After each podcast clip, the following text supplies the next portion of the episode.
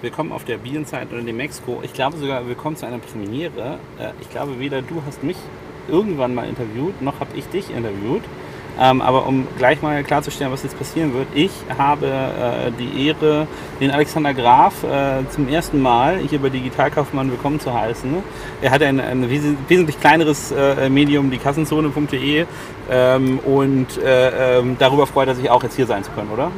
Danke, Nils, danke. Danke auch für diese Zurückhaltung, aber ich glaube, du hast ja letztens fast 1000 Besucher am Tag gepostet. Damit bist du schon fast größer als Kassenzone, würde ich sagen. Okay, sehr, sehr gut, sehr gut. Eigentlich macht Alex das pro Stunde, aber er ist auch höflich im Interview dabei. Ich habe dich gerade aus dem Tesla da drüben steigen sehen. Reinhold Messner sollte eigentlich mit dir mitfahren, ist jetzt aber nicht gekommen. Ja, genau. Ich hatte noch einen Workshop in München und da habe ich im Flieger den Reinhold Messner getroffen und habe dann noch mit Adrian vereinbart, dass wir gemeinsam hier vom Flughafen abgeholt werden können, um dann zur Bienzeit zu fahren, aber Reinhold ist irgendwie verschwunden. Jetzt hast du sein Auto genommen und bist losgefahren. Ja, schon, so war's. Weder am Gepäckband habe ich ihn gesehen, noch anderswo. Naja, aber das sind so die kleinen Dramen, die sich Personen werden abspielen. Ich bin mir sicher, dass in den nächsten 2 Stunden den Weg vom Flughafen hier in das Dock One findet. Es ja auch ein Überlebender irgendwo. Ich glaube, er hat sich auf ihrer Weise in anderen Situationen schon bewiesen, dass er den richtigen Weg findet. Mhm. Daher bin ich auch gespannt, wie ein Flitzebogen hier auf der Bienzeit, ihn gleich zu hören. Aber Alex, jetzt mal zurück zu uns. Wir haben ja schon so die eine oder andere Aktivität und Unternehmung gehabt. Ich bin gar nicht mehr so aktiv bei Spryker dabei, muss man sagen, sondern verfolge das aus der liebevollen Entfernung. Was ist denn bei euch so los? Ja, eine ganze Menge. Erzähle ich gleich. Ich wollte dich nochmal beglückwünschen zu diesem total schönen Setup. Ich hoffe, ihr baut so einen Greenscreen hier ein, damit man hinter dem Auto vorbeifahrende Szenen wie so einen amerikanischen Film. Nee, wir machen das wie in den alten Filmen aus den 50ern, weißt du, wo das dann so hinten so läuft, so ein Einspieler. Das machen wir. Das ist ganz cool. Also bei Spryker ist eine ganze Menge passiert. Übermorgen gibt es ja sozusagen das große DMEXCO-Event. Da präsentieren wir auch die neuesten Entwicklungen der B2B-Suite. Die wird ich habe übrigens beim Aufbau jetzt schon gehört, es wird tatsächlich groß und spektakulär. Ja, ich glaube, wir kratzen an den 400 Quadratmetern tatsächlich überbaut. Ja. Und das lassen wir uns natürlich ein paar Euro kosten, ist aber auch ganz, ganz wichtig, damit die Partner, die wir haben, da sind fast 15 Partner mit am Stand, damit die auch zur Geltung kommen. Wir haben eine relativ große Bühne.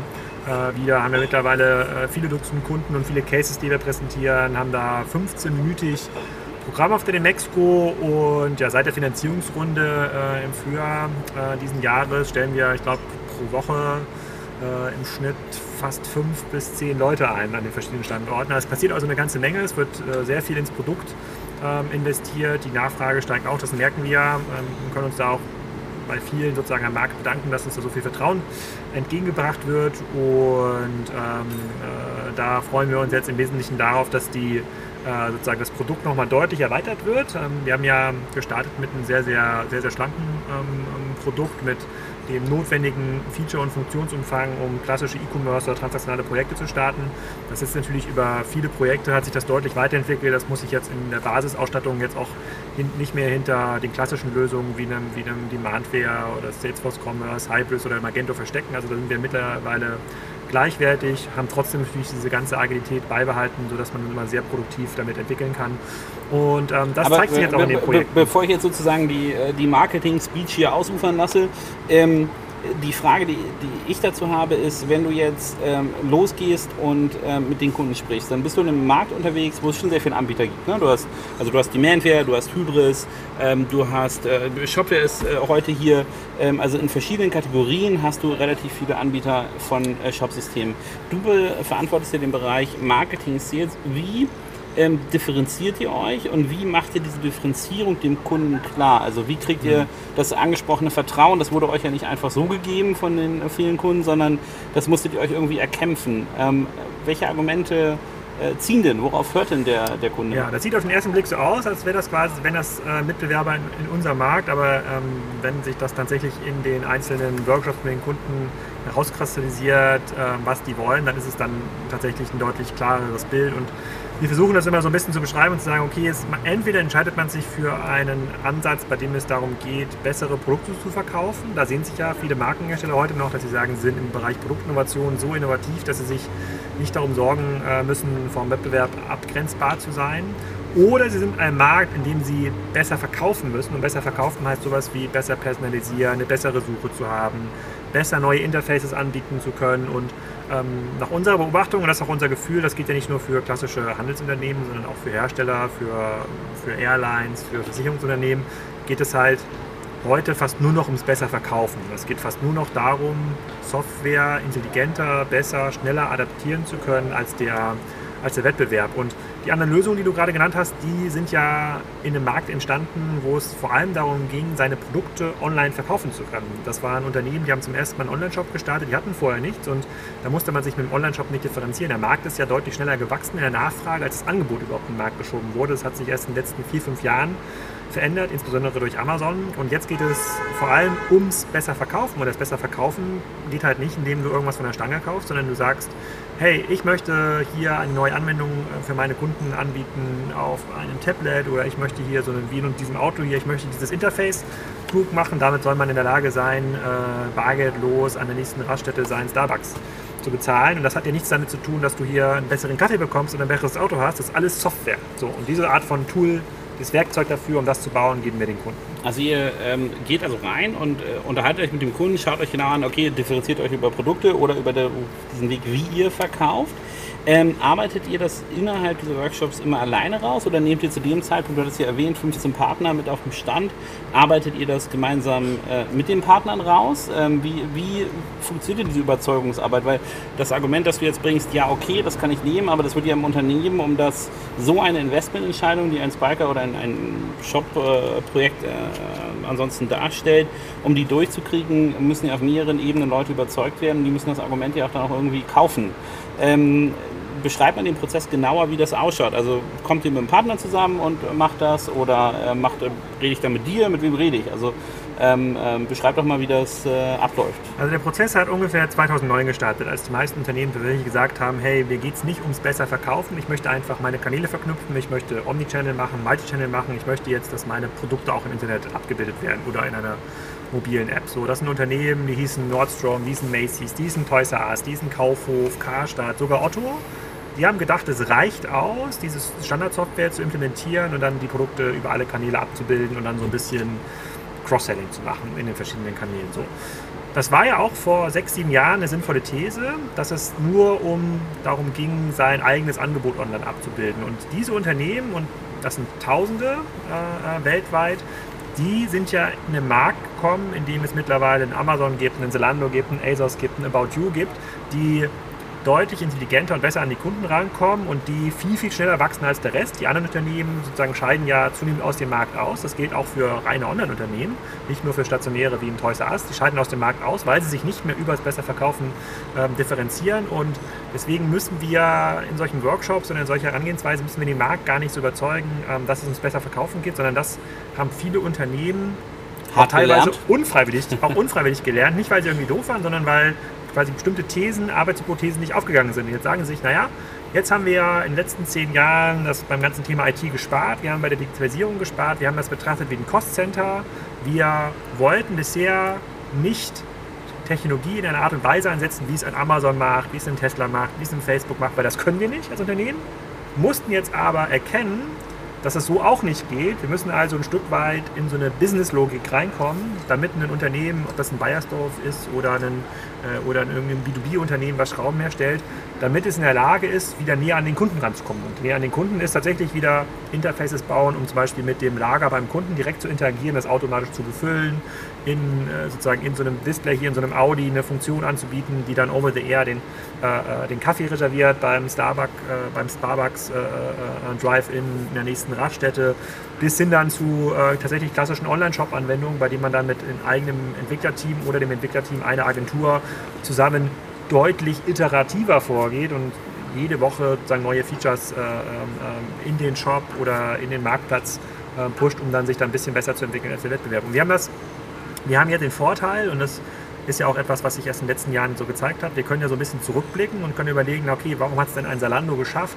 so schnell an Otto vorbeizuziehen? Da waren weder klügere Leute. Und die haben ja jetzt erst 10-jähriges Firmenjubiläum, also an sich ja noch ein Frischling im Markt. Ne, muss man sagen. Einen Tag später quasi sozusagen in der Geburtstagshierarchie sozusagen hinter mir, am 10.9. Und das wusste ich auch nicht, das habe ich gestern in der Pressemitteilung gelernt. Und da muss man ja erkennen, sozusagen, Otto hatte mehr Geld, hatte mehr strategische Beziehungen zu Lieferanten, hatte mehr Kunden, hatte deutlich mehr Daten. Trotzdem hat es ein Unternehmen geschafft, mit ein paar klügeren Ansätzen extrem schnell innerhalb weniger Jahre an dem Unternehmen vorbeizuziehen. Und das muss ich natürlich, das kann natürlich jetzt nicht daran liegen, dass alle irgendwie doof waren oder die falschen Technologieentscheidungen getroffen haben, sondern in dem Korsett, auch heute noch nicht, sind sie ja nicht in der Lage, Unternehmen zu schlagen oder outzuperformen, die Technologie tatsächlich im Herzen ownen. Und wir sagen halt deswegen, naja, natürlich kann man sich auch für eine andere Softwareart entscheiden. Man muss halt sagen, okay, wenn du dich für eine Standardsoftware entscheidest, wenn du sagst, mir reicht es aus, von einem Standard-ERP-Anbieter auch noch das E-Commerce-Modul zu kaufen, dann sagst du auch aktiv, du differenzierst dich nicht in der Ansprache über digitale Interfaces von deinem Wettbewerb. Ist ja okay, wenn du quasi bessere Autos verkaufst oder bessere Trecker oder bessere Schrauben, fair enough.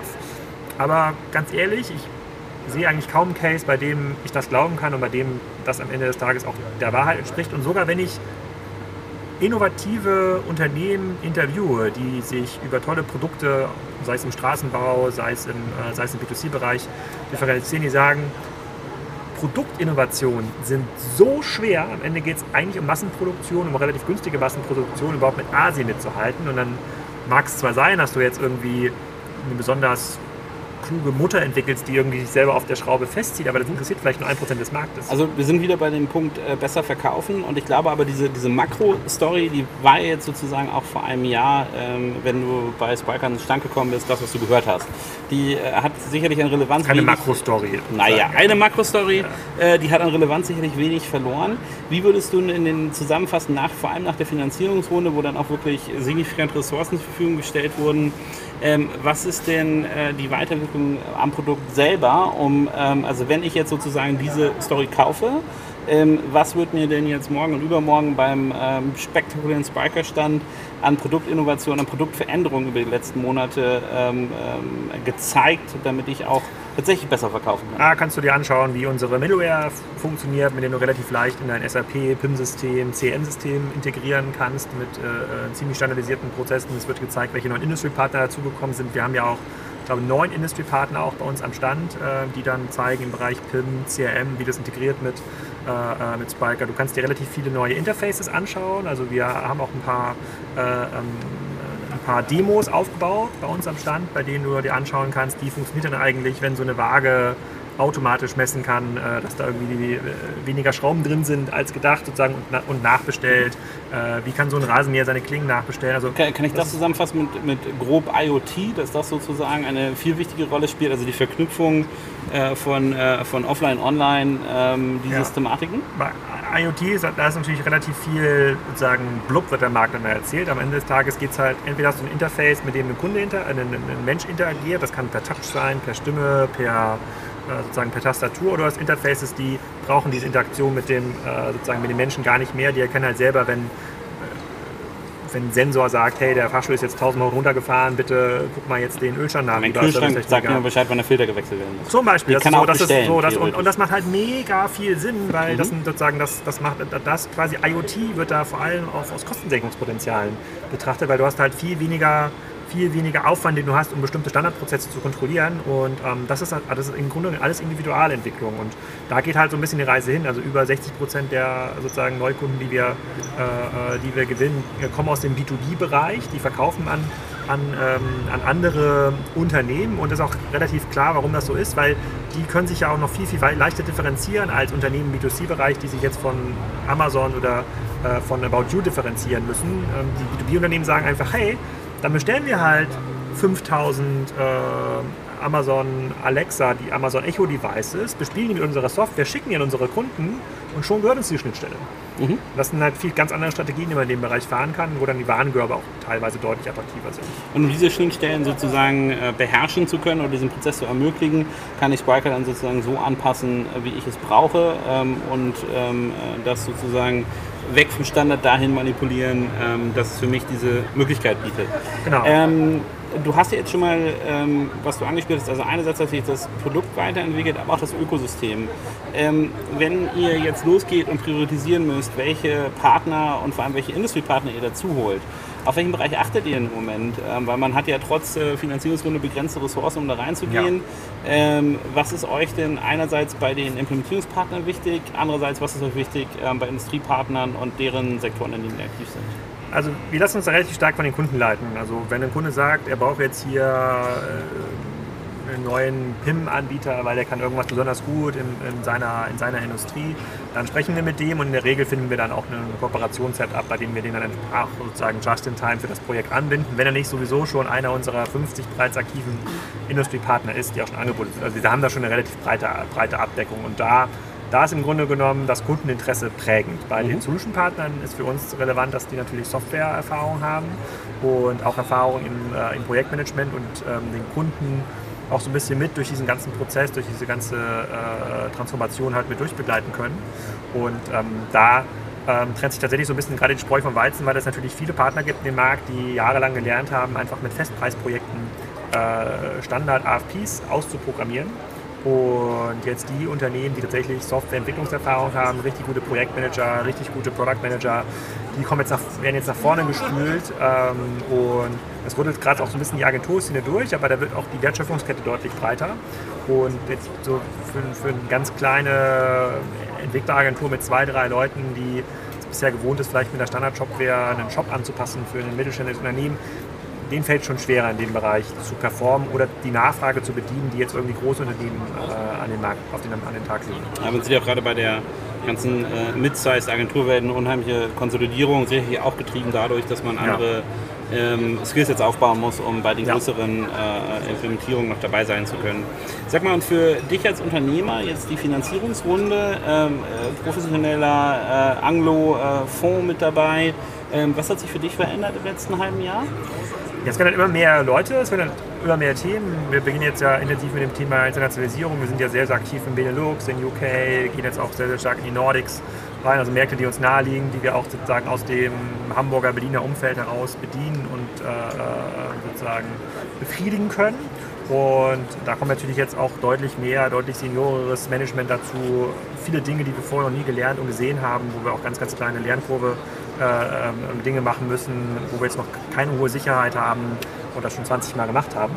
Und das ist auf jeden Fall extrem spannend. Ich glaube, es ist insbesondere über die Anzahl der Leute und wir haben ja keine Praktikanten, wir haben keine Trainees, das sind alles sozusagen Senior Professionals, die mittlerweile 150 Leute, bis Ende des Jahres eher so um die 200 Leute, die da sind, die haben auch extrem hohe Anforderungen, die sie auch an Spryker stellen und ich glaube, das können wir auch erfüllen. Wir waren ja jetzt gerade in der Top-10-Liste der begehrtesten Startups in Deutschland laut LinkedIn.